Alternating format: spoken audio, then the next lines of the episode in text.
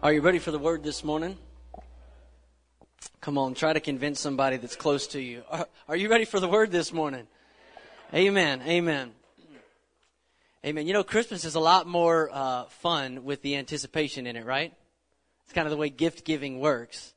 Uh, and so, uh, so as we get into the word this morning, I want to challenge you to gear your heart with expectation to expect that God wants to speak to you today. Turn in your Bibles with me to Luke chapter number two, I want us to look at a very, very familiar passage of Scripture.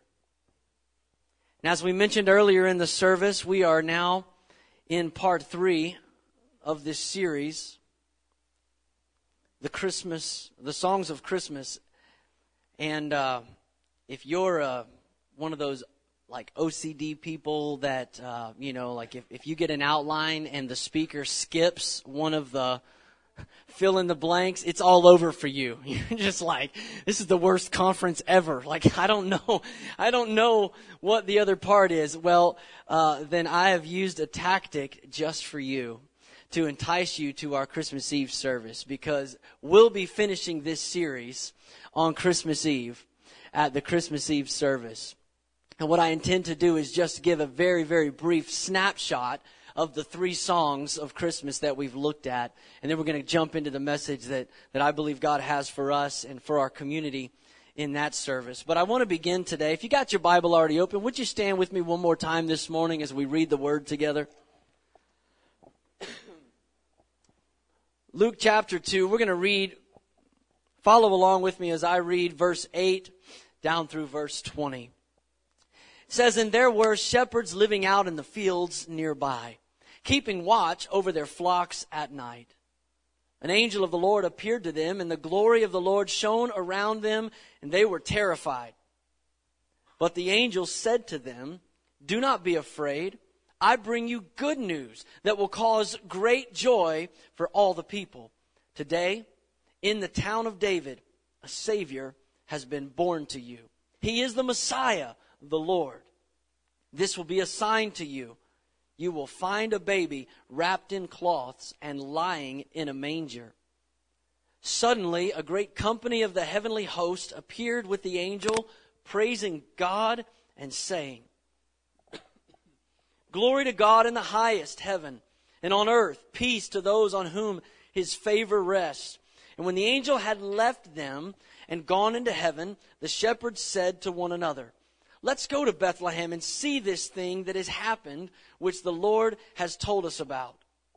So they hurried off and found Mary and Joseph and the baby who was lying in the manger. And when they had seen him, they spread the word concerning what had been told them about this child. And all who heard it were amazed at what the shepherds said to them. But Mary treasured up all these things and pondered them in her heart. The shepherds returned, glorifying and praising God for all the things they had heard and seen, which were just as they had been told. Father God, I just pray that in the next few moments we have together, you would illuminate the text, Lord, in our hearts. Let this story come alive, that we see more than a song sung to shepherds on a hillside. But God, we hear Christmas speaking and singing over our lives. Even as your word says, the Lord rejoices over us with singing. God, may we hear something that you want to communicate to us through this story today. And God, as we prayed earlier, I pray again, God, give us hearts to respond to what the Spirit is saying to His church. In Jesus' name, amen. Amen. You can be seated. You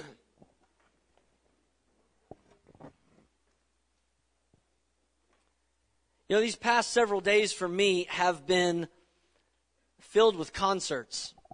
A lot of music goes on around this time of year, you know, obviously, but for me, there's been a lot of music being emphasized in my house. Uh, last week, Macy uh, had her first concert.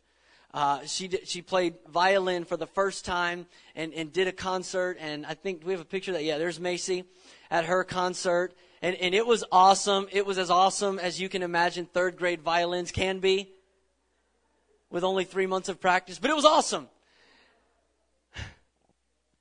And uh, and, and then just a few days later, my oldest daughter, Morgan, she had a concert. I think we got a picture. Yeah, there's her choir. And I, I, see some other folks in there I recognize from our student ministry. I know we have several guys in there, but I'm mostly proud of this girl on the end with her back to me. And so we went to her concert and we saw that whole deal. And then uh, Thursday, I got a call Thursday morning. Uh, my good friend that many of you met last year, world renowned concert pianist Adeline Cruz. Uh, we had him here last Christmas to do a concert. I got a call uh, from a friend of mine. They were having Adeline uh, Thursday night, and they said, "Man, do you want to come and play percussion for the concert?" I'm like, "Man, yeah, I want to come." So that was me Thursday. And, and you can't see the really important guy. He's on the front of the stage. I just stick me in the back, but I had a chance to, to play in that concert. And then Friday, uh, my mother-in-law, uh, Mary, took uh, my daughters to a symphony orchestra. And so lots of music has been going on around my house lately and around the holiday season. And all of that got me thinking about all the different players in the Christmas story and how they all come together to create a beautiful song, if you will. How many of you remember elementary school uh, music class? Not not high school music class. That was complicated. Middle school music class for me was all about like learning about composers that were dead and gone that I didn't really care about at that time in my life. But I loved elementary school music because the teacher it was hands on and i'm a hands on guy. They would bring out like all the instruments and everybody would get an instrument. And it was fun. You know you could you could play the xylophone or uh, you know you could you could get the maracas and you know play the maracas or the tambourine. And so they would pass out the instruments and you know if you were lucky you got to get a recorder or something and pl- play the melody or whatever the part was. It was always fun. Unless you got the finger cymbals you ever seen these?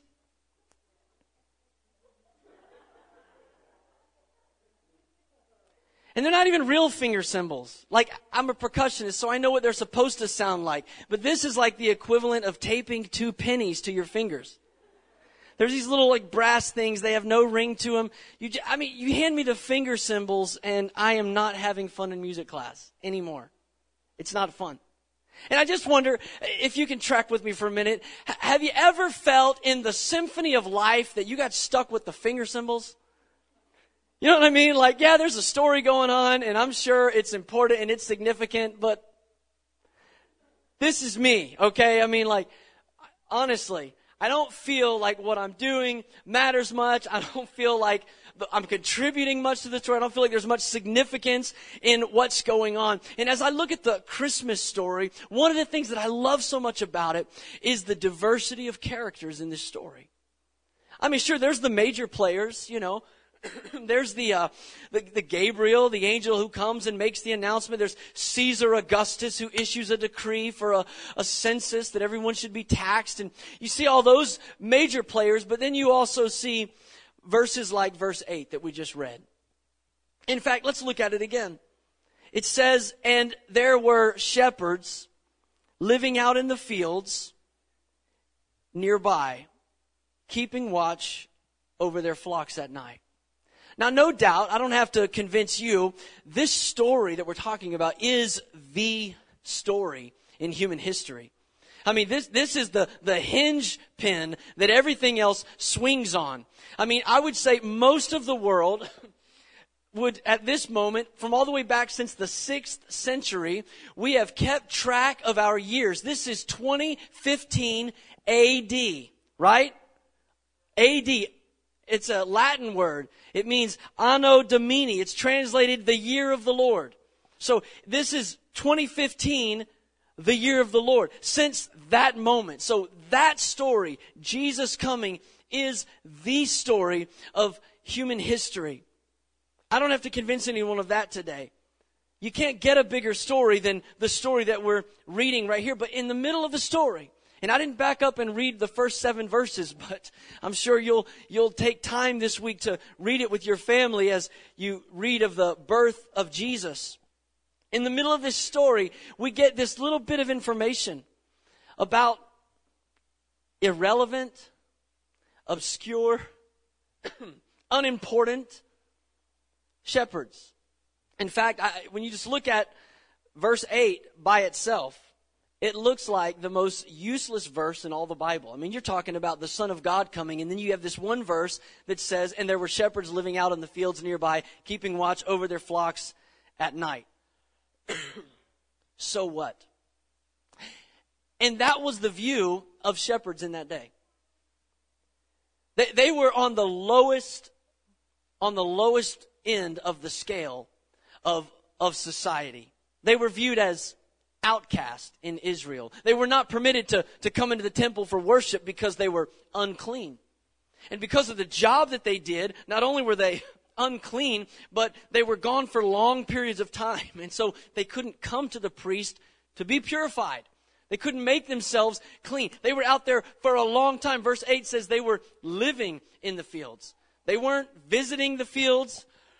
they weren't doing shift work in the fields. They were living out in the fields. And so they were, they were the forgotten. They were the overlooked. They were the finger cymbal players in the story, okay? Nobody really cares what the guy's doing with finger cymbals. But I want you to know this morning that the story of Christmas emphasizes to us, if it says anything, and it says a lot, but it emphasizes to me the significance that each person, each one of us, has a place in the heart and in the plan of God. Hear me today because you might be that one. You're like, yeah, this is me, right? it's important what you've got going on in your life, but I don't even know if what I'm doing matters. Each person has a place in the heart and in the plan of God. this isn't a new thought for me. Back in 2012, I was, I was meditating on this idea of the story of God's redemption being like a, a musical score, an overture, if you will. And I began thinking about this idea that, that each person plays a part in the story. And as I began to meditate on it, I started writing some things down. I, I wrote down if you could decompose the score, all the notes together, no more, then you might overlook their purpose, not realizing what they were for. Like a single note finding its place, each one is an instrument in the overture of grace. And so I took those little thoughts that I had scribbled down and I got together with a couple former students of mine and we started brainstorming and we, we wrote this out as a spoken word, a, a poem to be delivered. One of them helped me write it, and the other put a soundtrack behind it to communicate this idea of our role in the story. In fact, I have the recording. It's just about two minutes long. I want you to listen to the overture of grace.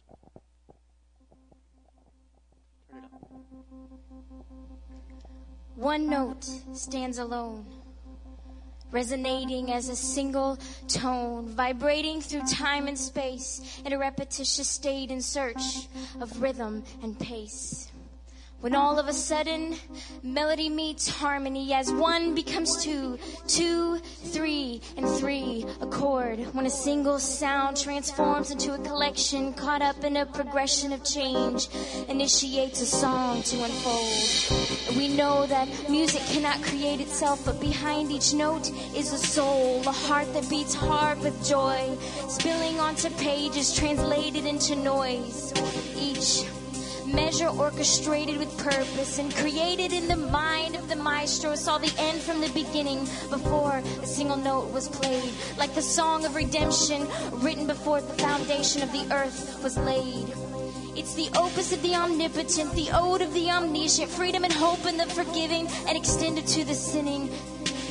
It's the symphony of our salvation but if you could decompose the score, the notes together no more, you might overlook their purpose and not realize what they were for. If you could decompose the score, the notes together no more, you might overlook their purpose and not realize what they were for like a teenage girl who announces I'm pregnant, or the carpenter who chooses her in spite of rejection, faithfully following the direction of the heavenly.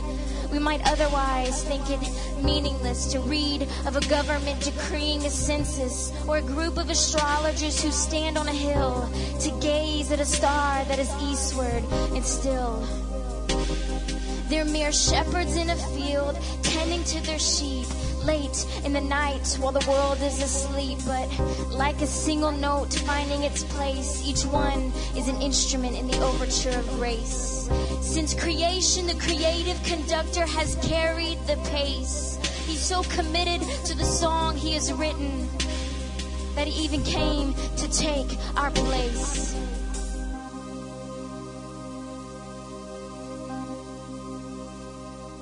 But if you could decompose the score, the notes together no more, you might overlook their purpose and not realize what they were for.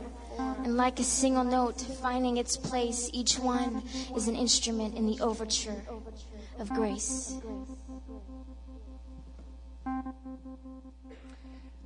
How different our perspective must be from heaven's. You might be looking at your life, at your circumstances, trying to figure out the purpose, the point. What do all these notes amount to? And yet God looks down and he sees the score. He sees the whole piece. He sees the end from the beginning. And if anything, Christmas says to me that God knows where I'm at. He knows what's happening in my life. He knows where I'm headed. And this song that the angels sing, they bring it to shepherds out in a field, living out in a field. So I just want to encourage you as we think for just a moment longer about the audience that these angels sang to. I want to encourage you with this reality that you might feel like you're on the backside of a field somewhere, but you are not off of God's radar. He knows where you're at today. He knows what you're going through, and His Word is a song that comes and finds you where you're at. I think the audience of this song is significant. And then the angel shows up and he gives a message. Look at it with me. I want to look at the message that the angel gave.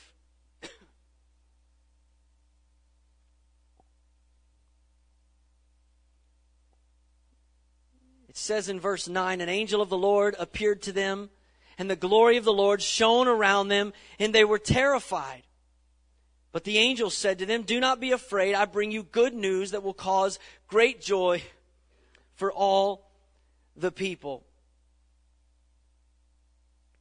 Here's the thing that I see in this verse. The Bible says that the angel came to them. I bring to who? I bring to you good news. I bring you good news that will cause great joy for all the people. In other words, he's saying, I'm bringing this to you so that you can bring it to them.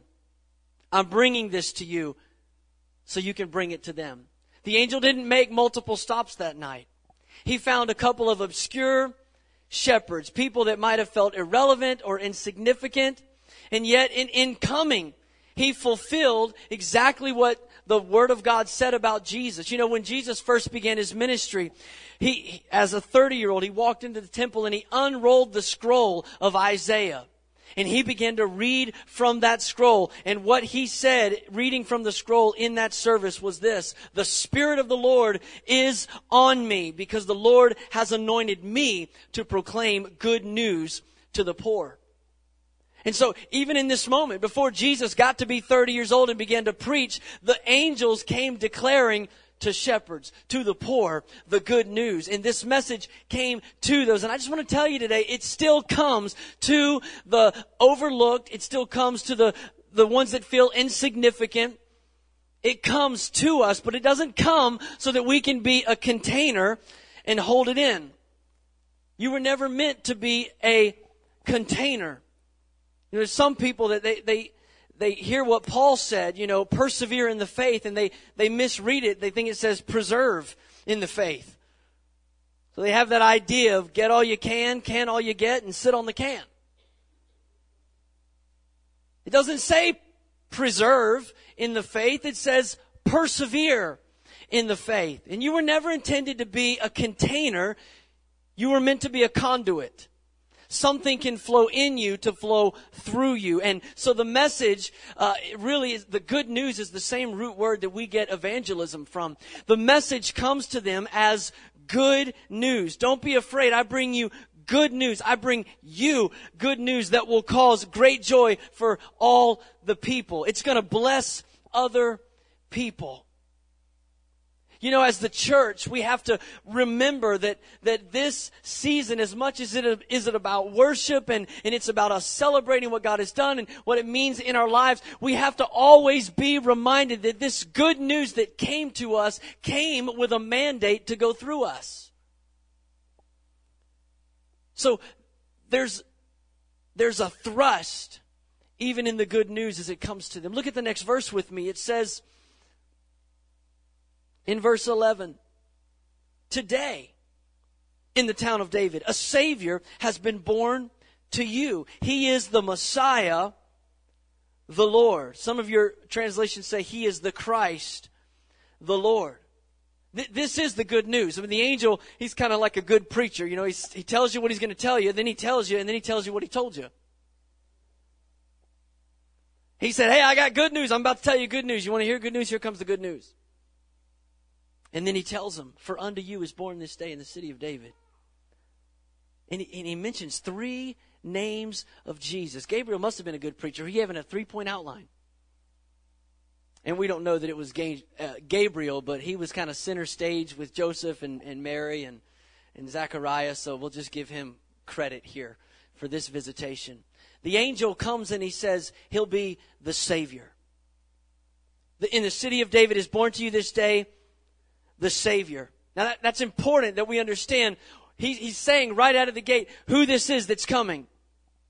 This is not just another dignitary. This is not just another prophet or a priest. This is not just another king that was going to regain authority uh, governmentally. This is the Savior. That's why it was so important that when the angel visited Joseph, he told him in Matthew 121, he said, call his name Jesus. Call this boy Jesus because Jesus is the Greek translation of the name Joshua or Yeshua, which means the Lord saves.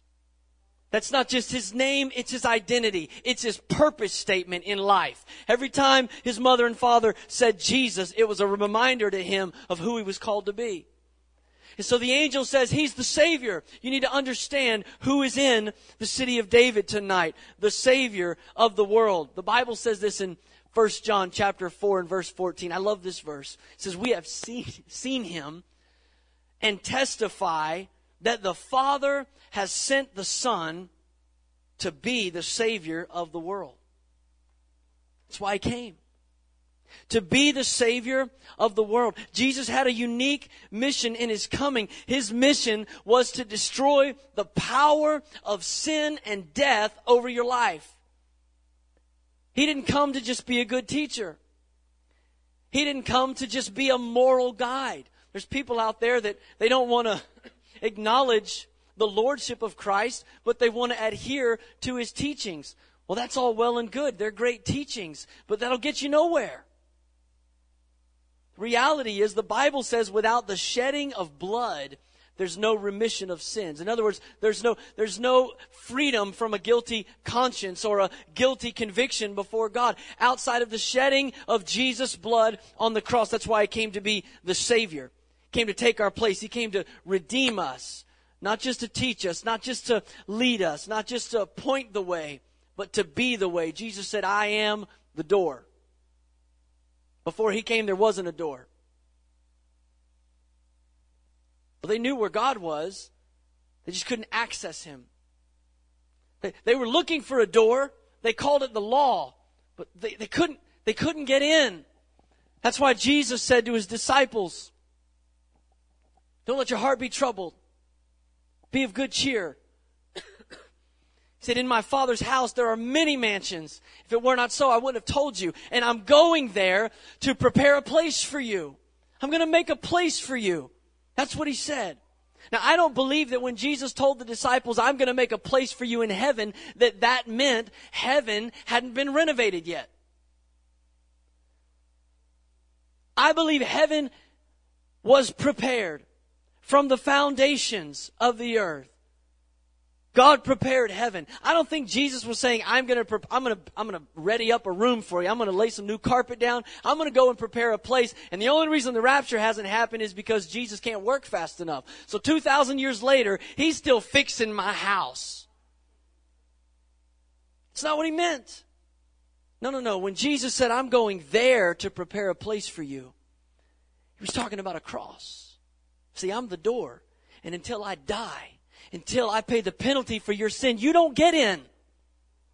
And so the angel says, He is the Savior of the world who has come to you this day. He's the Savior. He is the Messiah. That word Messiah, it means the anointed one. It means the Christ. What it meant specifically as the anointed one was that there was a special anointing on Jesus to rule as the king, as the king of kings and the lord of lords. He would come and he would fulfill the hope of Israel. They were looking for someone. They were looking for someone in David's line to come and reestablish the throne. They believed all those promises in the Old Testament that God had given to David about establishing his throne forever. but that wasn't the reality they were living in. They were living under Roman oppression, and so their ears uh, peaked when they heard the angel say, Not only is he your Savior, but he's the Christ, he's the Messiah, he has the anointing on his life to lead God's people. And the last thing the angel said to him in the message was, The Lord. He's the Lord. The Lord is the word for Israel's God, Yahweh. So when they said, He's the Lord, that immediately took them to their understanding of who God is in the Old Testament. God, Yahweh. That's who Jesus is. Wait, wait a minute. So the baby that we're going to go see in just a moment is not just our Savior. He's not just going to grow up and be our King. He's God. That's what the angel was communicating, that this is the incarnation of God in a body. He is the Lord. He's God in human flesh. That's what the Bible says in John 1:14. I think Mike talked about it this morning in the Sunday school class that we have beheld the glory of the only begotten of God. That the Word became flesh and made his dwelling among us. This is God in a body. And he says this to him in verse 12. Look at it there. The angel says, Here's the sign. This will be a sign to you. You will find a baby wrapped in cloths and lying in a manger. Very specific. Now, I don't know why it was so specific. Maybe there were other babies born that night. You're going to go to Bethlehem and you're going to find a baby wrapped in cloths lying in a manger. So you go Hey, newborn baby? Yes. Swaddling clothes? Yes. No manger. Next one. Newborn baby over here? Yep, newborn baby. Yep, no swaddling clothes. All right, next one. You're going to go and you're going to find a baby wrapped in a manger, it wrapped in swaddling clothes and lying in a manger. I just want you to think about this because, you know, I, I, know what your nativity set looks like at home, and I know what my nativity set looks like at home, and it's so beautiful, and it's so pristine, right? It's, I mean, it's, it, it looks like a place that, you know, you would go, oh, well, you know, I, man, it's just a little stable, but boy, it sure is a pretty stable. And we don't ever think about what the animals might have smelled like, what they might have left tracked all over the floor. In this very unclean, unsanitary place where Mary brought the Son of God into this world. But here's Here's the reality. In fact, I can't think of another scripture that communicates it better than Paul the Apostle did in 2 Corinthians. Listen to these words as he describes what Jesus did. In 2 Corinthians chapter 8 verse 9, Paul said, "For you know the grace of our Lord Jesus Christ, that though he was rich, yet for your sake he became poor, so that you through his poverty might become rich. That's, that's what God did for us. That's what Jesus did for us. And I can't think of a, a more vivid illustration of that, of that verse than Jesus, the newborn baby, lying in a crude cradle, a manger, a stall for animals, And there he is, the Son of God, the Savior of the world, the Anointed One, the Messiah. He became poor so that you and I could become rich. Look at the next verse with me because I want you to not just see the message of the angel, but I want you to hear the song. it seems it seems to me like the angel chorus is almost holding back, just waiting for their cue. Like they just they're just about to burst forward with praise. I mean, this is a, a silent night and, and people are unaware of the, the, the gravity of what's going on right now in human history. And the angels are going, man, we oh, just let us just let us out there. Let us sing our song. Let us do our thing. And the angel is talking to the shepherds and he gives them all the information. And then as soon as he gives them the statement about where to find the baby, verse 13 says, suddenly. They didn't see him coming. It wasn't a little glowing light from it. Just whoosh, suddenly they're surrounded. It says a great company of the heavenly host appeared with an angel, praising God and saying, Glory to God in the highest heavens, and on earth peace to those on whom his favor rests. The angel song. It communicates a couple of things to me. One, it, tells us what the effect of this moment was in heaven. This song expresses what the Savior's birth meant in heaven. they come on the scene with praise and they say, Glory to God in the highest heavens. Glory to God. That's what's happening right now. God is receiving glory. Job talked about it in the Old Testament. That's always been the agenda, by the way. The glory of God. That's always been the purpose. God even said in the Old Testament, He said, I'll not share my glory with anyone. I'm a jealous God. And a lot of people misunderstand that because we only understand jealousy in our limited and self-centered human understanding of it. But the Lord was not talking about being catty or, or, or, or jealous in that way. He was saying that all of this is for my glory. And it won't be shared with anyone. And so in this moment of Jesus' birth, the angels burst out with a declaration of the glory of God. There's only a couple places in Scripture where we actually have an opportunity to see this. One is in Isaiah chapter 6. You remember the story? Isaiah is there in the presence of the Lord and he sees the angels surrounding the throne. He hears them. And what are they doing? They're singing praises. They're bringing glory to God. Glory to God in the highest heavens. And then it says, and on earth, peace to those on whom his favor rest. So it tells us not only the significance in heaven of Jesus coming, but also the significance on the earth of Jesus coming. And the significance of Jesus coming on the earth can be summed up in one word peace. Peace, that's the word. All this is happening. Heaven's rejoicing. Angels are descending. Miracles are, are happening. And on the earth, what does this amount to? Peace. That's the word. and this word, peace, is, is a lot more than just the absence of strife the absence of conflict. Now, some of you would say, yeah, that's enough. If I could just have that today, that would, that would be enough. But it's so much more than that. It's not just saying there's not going to be war, there's not going to be strife, there's not going to be conflict. What it means when it says peace on earth is it's, it's an indication of all of the blessings of God in Christ Jesus. Everything that Christ brings to the table in our lives can be summed up in that one word, peace. Now, like most of us, I've heard this story all my life. I've gotten probably hundreds of greeting cards with part of this scripture on the front of it. How about you? Peace on earth, goodwill toward men. Right? We sing it, we write it. I've had a problem with this verse for a long time. And the problem is, the way that I've always said the verse, and most of us repeat the verse, just isn't true.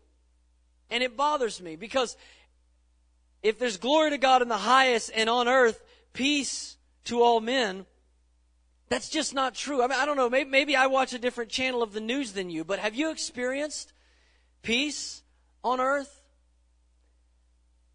Am I the only one that's noticed there's a shortage of goodwill toward men? And so we read this verse and, and we just kind of say the statement and, well, peace on earth, goodwill toward men. Merry Christmas. And we look around and we scratch our head and, and the world watches and wonders, what are you celebrating? Because I thought we had a whole issue with ISIS going on. Like, what, what are you talking about? Like, did you not watch the news last night and see the, the, the person who was shot in the streets? Did you not hear about the person that was stabbed at Park City last night? What kind of goodwill toward men is that? So you have to understand because I, I don't I don't think the angels were wrong. And since they couldn't be wrong, I had to go back and look at it again. It says, Glory to God in the highest heaven and on earth.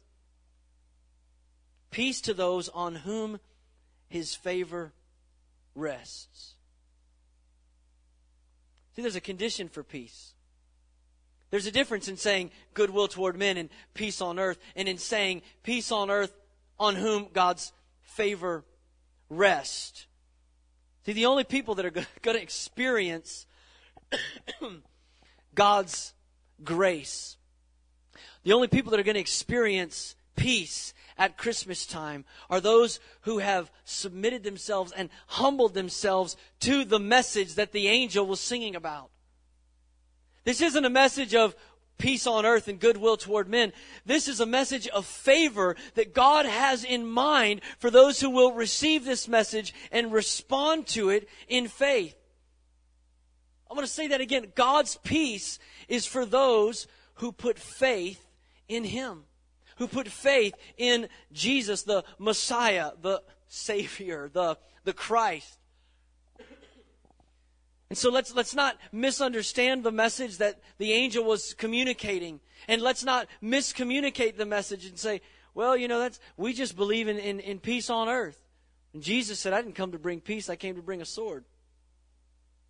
And we go, oh, wait a minute, wait a minute. That doesn't, you can't say that at Christmas.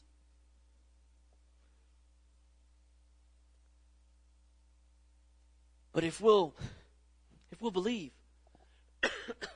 if we'll receive the message like the shepherds did, and like those that they went and talked to about the message that night, the promise is absolutely yours today as much as it has ever been, as much as it was theirs. It's yours today that you can have peace in your heart.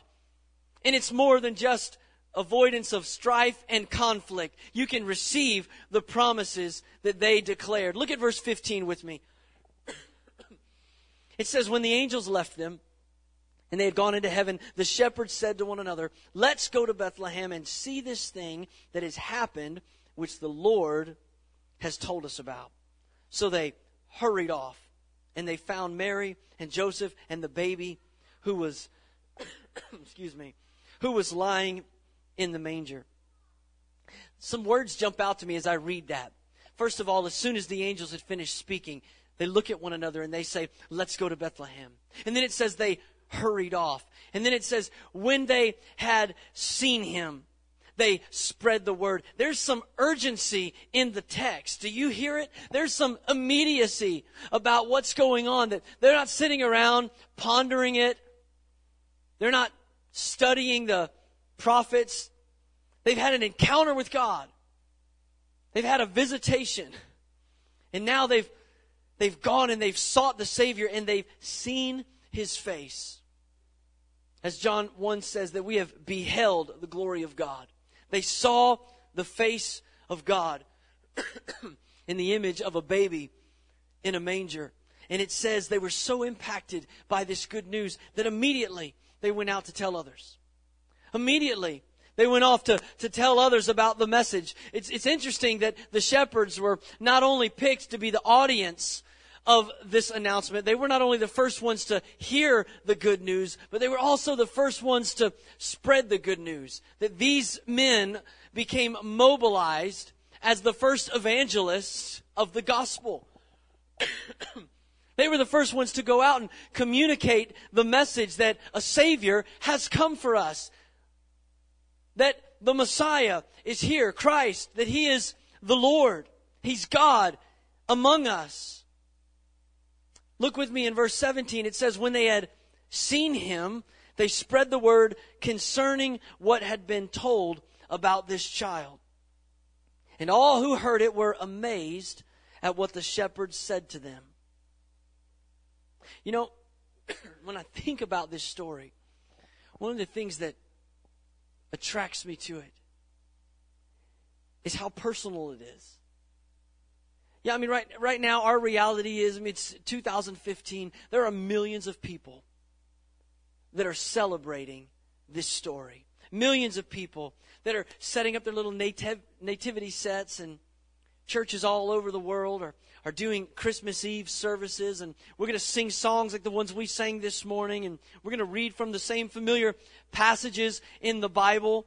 But that's not the reality on this night. There aren't millions of people celebrating his arrival. There aren't even thousands or even hundreds of people because no one knows. Because it's just one more silent night in a series of 400 years of God not speaking, not showing up, not talking, not communicating, no prophetic voice coming from God's people or to God's people. And yet the angel comes and it's very personal. he comes to shepherds who are living out in a field. And then it stays personal. They receive the message, they see the Savior, and then they go out and they begin to tell others one by one by one. Can I just tell you that, I mean, I thank God for modern technology. I thank the Lord that right now anybody anywhere in the world that has internet access could, could log on and listen to this whole series online. I praise God for that. I'm glad for jumbotrons at football games, and I'm glad for cable TV and all those things. But I just want to remind you that the plan of God for reaching the world with the gospel is personal. It's personal. It started that way. It's still the most impacting way. One person reaching one person. Somebody talking to somebody else. Say, hey, I, I had an encounter with God. I met Jesus. There, there's no discipleship class that goes on here. They don't run back to get an education on soul winning. No, they don't know any more than that blind man that Jesus healed. And they said, Hey, you tell us, who is this guy? What did he do? What did he say? And the blind man said, I, I don't know. All I know is this. I was blind and now I can see. Uh, that's what I know. And I'm pretty pumped about it. So if you don't mind me, I'm going to go tell some folks. Look at you. Look at you. Look at you. Look at me. They just ran, they ran with the message. There was urgency. There was enthusiasm. And look at what it says. look at verse 20. The shepherds returned, glorifying and praising God for all the things that they had heard and seen, which were just as they had been told. Well, what were they told? Well, back in verse 10, they were told that it would cause great joy to all the people. And they go, it was just like he said it was going to be. When we told people, it brought joy to them. He said, You're going to find a babe wrapped in swaddling clothes and lying in a manger. We saw him. He was there. Just like he said he was. Yeah, I think it's pretty significant that the result of their witnessing was what the angel said it should be. Because a lot of the things that I see done today in Christ's name under the banner of witnessing doesn't end with joy on people's faces. This is just free for you. You can use this in 2016. Our evangelism, our witness ought to bring joy to people. We ought to be more known for what we're for than what we're against. More namely, who we're for than what we're against. Christmas season ought to be bringing people joy, not condemnation. It's, it's funny how, how many things we do and we stick Jesus on it. Oh my goodness, I don't, I don't want to meddle this morning. I, you know, I see, I see believers getting all upset about Starbucks not decorating their cup, their red cup with a Christmas tree or Merry Christmas or whatever else they might think would be appropriate for a secular, unchristian company to do to celebrate Jesus' birth. I, I, don't know what the expectation is there, but it's funny how we'll do so many things. We'll rally around so many causes, and the end result is nobody's happy. I'm not happy because you didn't say Merry Christmas to me, and you're not happy because I just condemned you for it. And I don't think Jesus is happy either. He's just up there. SMH, you know? Shaking my head.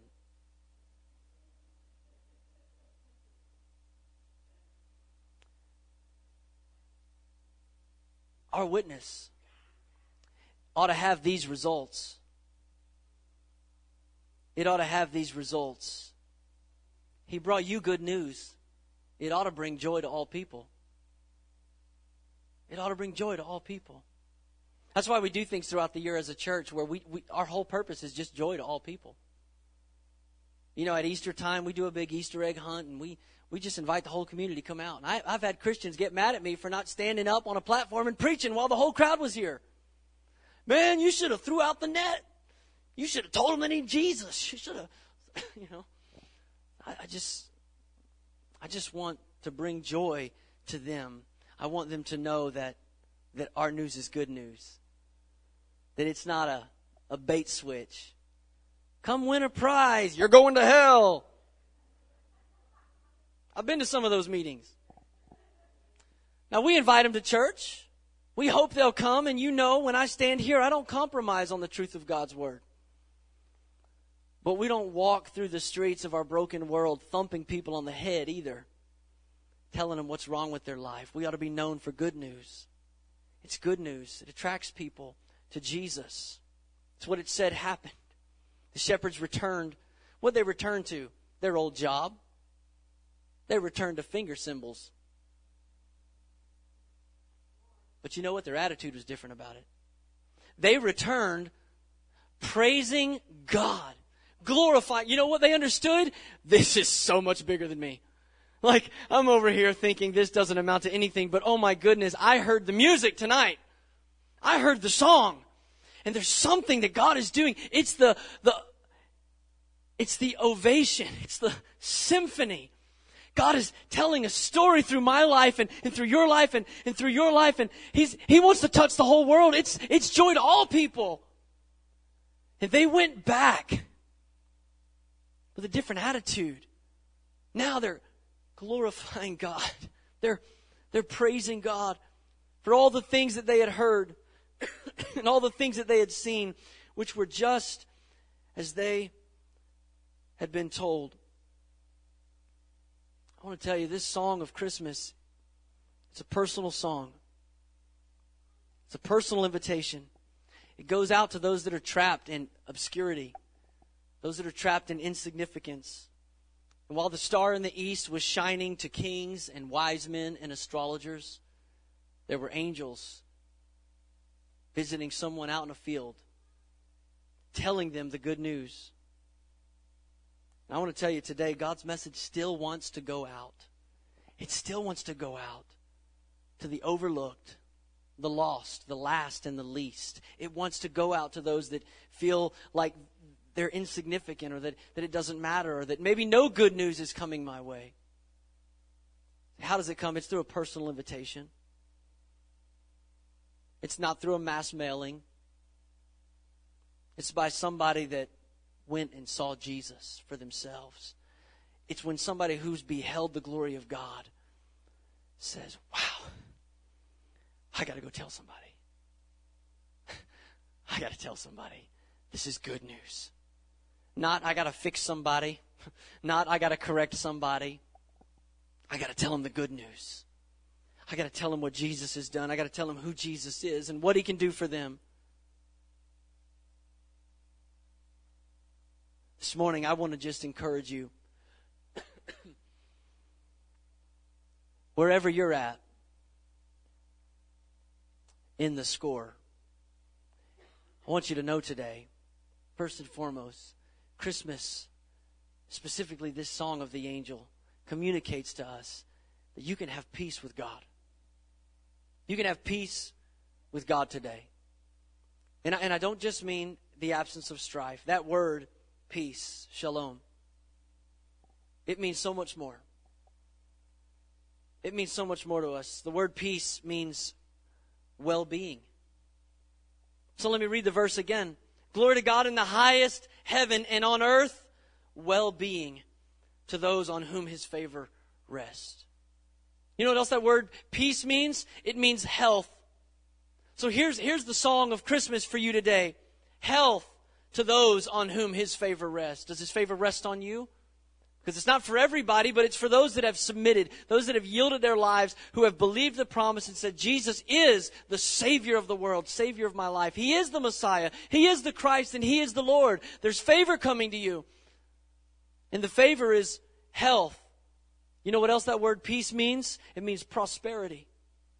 Anybody here in a financial crunch right now? Anybody here in need?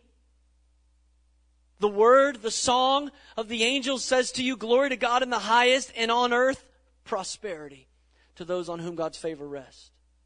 You know what else that word means? The word peace means security. That's what a lot of people need today security. Trembling in fear, uncertainty of the unknown, anxiety about what might never be. It's insecurity, but the promise, the song of the angels says security to those on whom God's favor rests. You know what else that word peace means? It means soundness. Soundness. The word of the Lord says God has not given you a spirit of fear, but one of power and of love and a sound mind. Peace means soundness of mind. The word says God will give peace, perfect peace to those whose minds are stayed on Him. That's what you need today. This is the favor of God sung out to you from the angels that God will give you soundness of mind to those on whom His favor rests. You know what else the word peace means? It means completeness. Completeness. Nothing lacking nothing missing. That's the promise of God to us today. It's going to bring glory to God in the highest and on earth. Here's what it's going to do to those who surrender wholeheartedly to God, to those on whom favor rests. They're going to, they're going to be complete. They're going to, they're going to be full. They're not going to be missing anything. If you're missing something today, hear the song that Christmas sings over you. God wants to fill your life. He wants to bring completion and wholeness to your life.